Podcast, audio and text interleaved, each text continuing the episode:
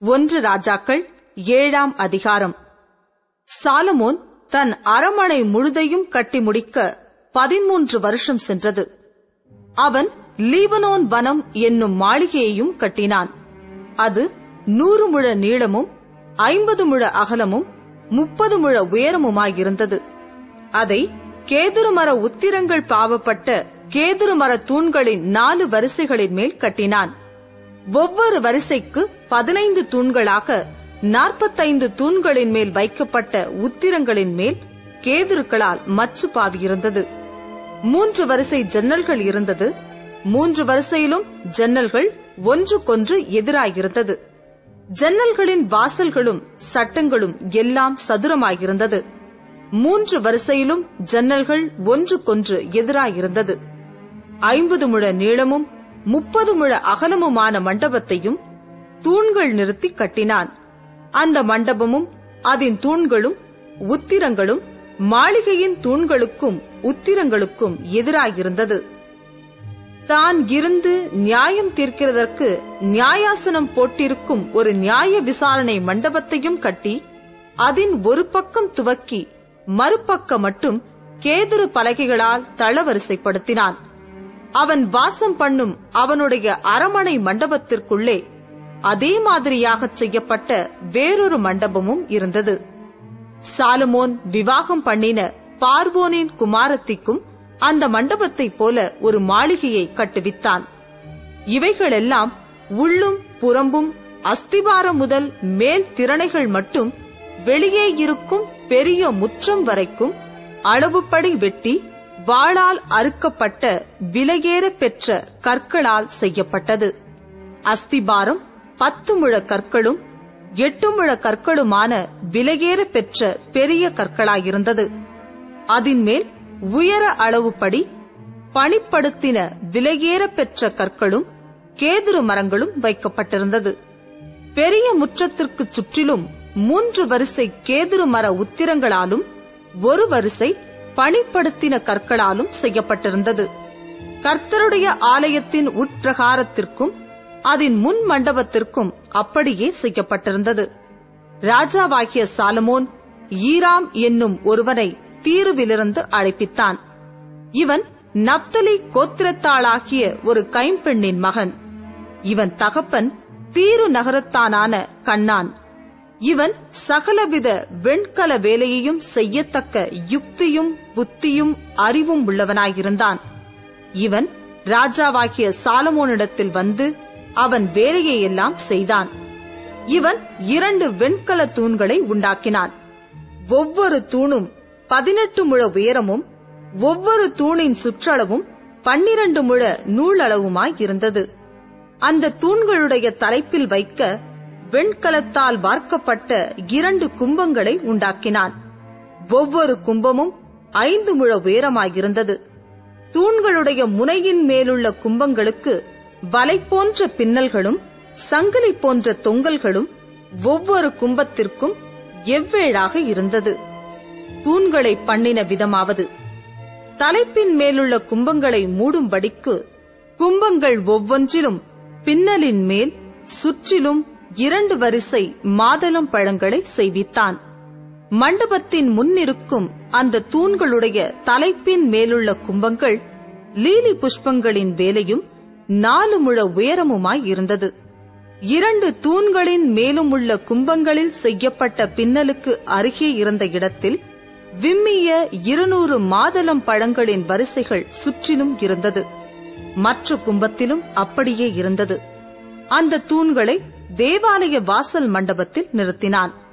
அவன் வலதுபுறத்தில் நிறுத்தின தூணுக்கு யாகீன் என்றும் இடதுபுறத்தில் நிறுத்தின தூணுக்கு போவாஸ் என்றும் பெயரிட்டான். தூண்களுடைய சிகரத்தில் லீலி புஷ்ப வேலை செய்யப்பட்டிருந்தது. இவ்விதமாய் தூண்களின் வேலை முடிந்தது. வெண்கல கடல் என்னும் தொட்டியையும் வார்ப்பித்தான். சுற்றிலும் சக்கராகாரமான அதனுடைய ஒரு விளிம்பு தொடங்கி மறு விளிம்பு மட்டும் அகலம் பத்து முழமும் உயரம் ஐந்து முழமும் சுற்றளவு முப்பது முழ நூல் அளவுமாய் இருந்தது.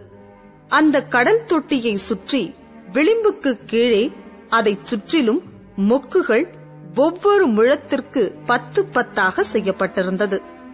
வார்க்கப்பட்ட அந்த மொக்குகளின் வரிசைகள் இரண்டும் தொட்டியோடு ஒன்றாய் வார்க்கப்பட்டிருந்தது. அது பன்னிரண்டு ரிஷபங்களின் மேல் நின்றது. அவைகளில் மூன்று வடக்கேயும் மூன்று மேற்கேயும் மூன்று தெற்கேயும் மூன்று கிழக்கேயும் நோக்கியிருந்தது. கடல் தொட்டி ரிஷபங்களின் மேலாகவும் அவைகளின் பின்புறங்களெல்லாம் உள்ளாகவும் இருந்தது. அதன் கனம் நாலு விரற்கடையும் அதன் விளிம்பு பான பாத்திரத்தின் விளிம்பு போலும் லீலி புஷ்பம் போலும் இருந்தது. அது இரண்டாயிரம் குடம் தண்ணீர் பிடிக்கும். பத்து வெண்கல ஆதாரங்களையும் செய்தான்.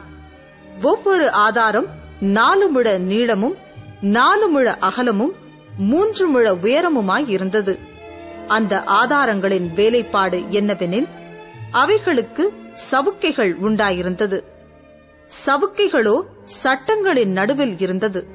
சட்டங்களுக்கு நடுவே இருக்கிற அந்த சவுக்கைகளில் சிங்கங்களும் காளைகளும் கேருபின்களும் சட்டங்களுக்கு மேலாக ஒரு திறனையும் சிங்கங்களுக்கும் காளைகளுக்கும் கீழாக சாய்வான வேலைப்பாடுள்ள ஜலத்தாரைகளும் அதனோடே இருந்தது.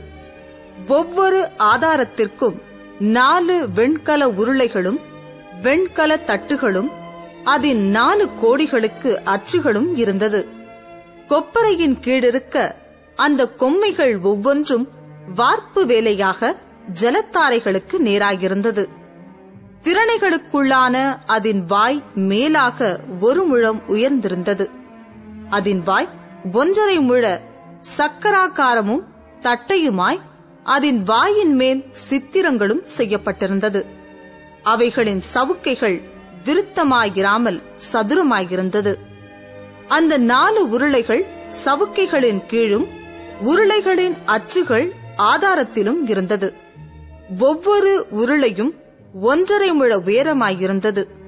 உருளைகளின் வேலை ரதத்து உருளைகளின் வேலைக்கு ஒத்திருந்தது. அவைகளின் அச்சுகளும் சக்கரங்களும் வட்டங்களும் கம்பிகளும் எல்லாம் வார்ப்பு வேலையாயிருந்தது. ஒவ்வொரு ஆதாரத்தினுடைய நாலு கொடிகளிலும் ஆதாரத்திலிருந்து புறப்படுகிற நாலு கொம்மைகள் இருந்தது. ஒவ்வொரு ஆதாரத்தின் தலைப்பிலும் அரைமுழ உயரமான சக்கராகாரமும் ஒவ்வொரு ஆதாரத்தினுடைய தலைப்பின் மேலும் அதிலிருந்து புறப்படுகிற அதன் கைப்பிடிகளும் சவுக்கைகளும் இருந்தது.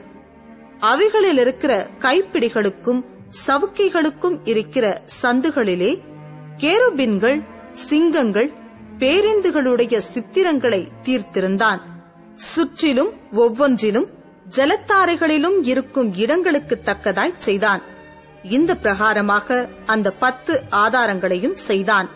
அவைகளெல்லாம் ஒரே வார்ப்பும் ஒரே அளவும் ஒரேவித கொத்து வேலையுமாயிருந்தது.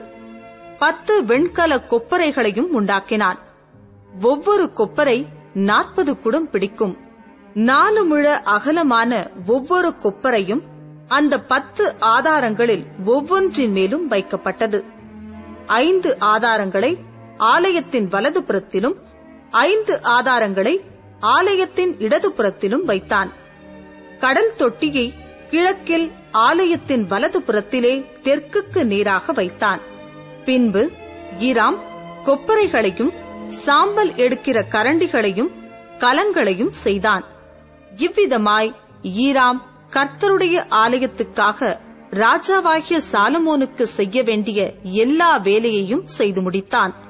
அவைகள் என்னவெனில் இரண்டு தூண்களும் இரண்டு தூண்களுடைய முனையின் மேல் இருக்கிற இரண்டு உருண்டை கும்பங்களும் தூண்களுடைய முனையின் மேல் இருக்கிற இரண்டு உருண்டை கும்பங்களை மூடும் இரண்டு வலைப்பின்னல்களும் தூண்களின் மேலுள்ள இரண்டு உருண்டை கும்பங்களை மூடும்படி ஒவ்வொரு வலைப்பின்னலுக்கும் பண்ணின இரண்டு வரிசை மாதளம் பழங்களும் ஆக இரண்டு வலைப்பின்னலுக்கும் நானூறு மாதளம் பழங்களும் பத்து ஆதாரங்களும் ஆதாரங்களின் மேல் வைத்த பத்து கொப்பரைகளும் ஒரு கடல் தொட்டியும் கடல் தொட்டியின் கீழிருக்கிற பன்னிரண்டு ரிஷபங்களும் செப்புச் சட்டிகளும் சாம்பல் கரண்டிகளும் கலங்களும் செய்தான்.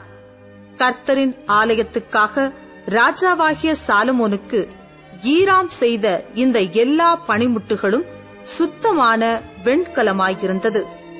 யோர்தானுக்கு அடுத்த சமனான பூமியிலே சுக்கோத்துக்கும் சர்தானுக்கும் நடுவே களிமண் தரையிலே ராஜா இவைகளை வார்ப்பித்தான்.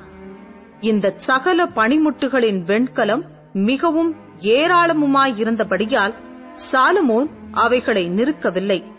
அதனுடைய நிறை இவ்வளவென்று ஆராய்ந்து பார்க்கவும் இல்லை.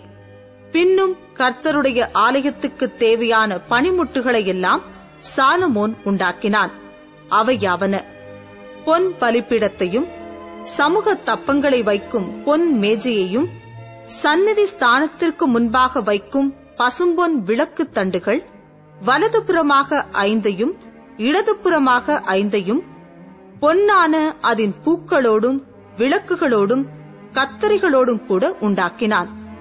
பசும்பொன் கிண்ணங்களையும் வெட்டுக்கத்திகளையும் கலங்களையும் கலையங்களையும் தூப கலசங்களையும் மகா பரிசுத்தமான உள் ஆலயத்தினுடைய கதவுகளின் பொன்னான முளைகளையும் தேவாலயமாகிய மாளிகை கதவுகளின் பொன்னான முளைகளையும் செய்தான். இவ்விதமாய் ராஜாவாகிய சாலமோன் கர்த்தருடைய ஆலயத்துக்காக செய்த வேலைகளெல்லாம் முடிந்தது.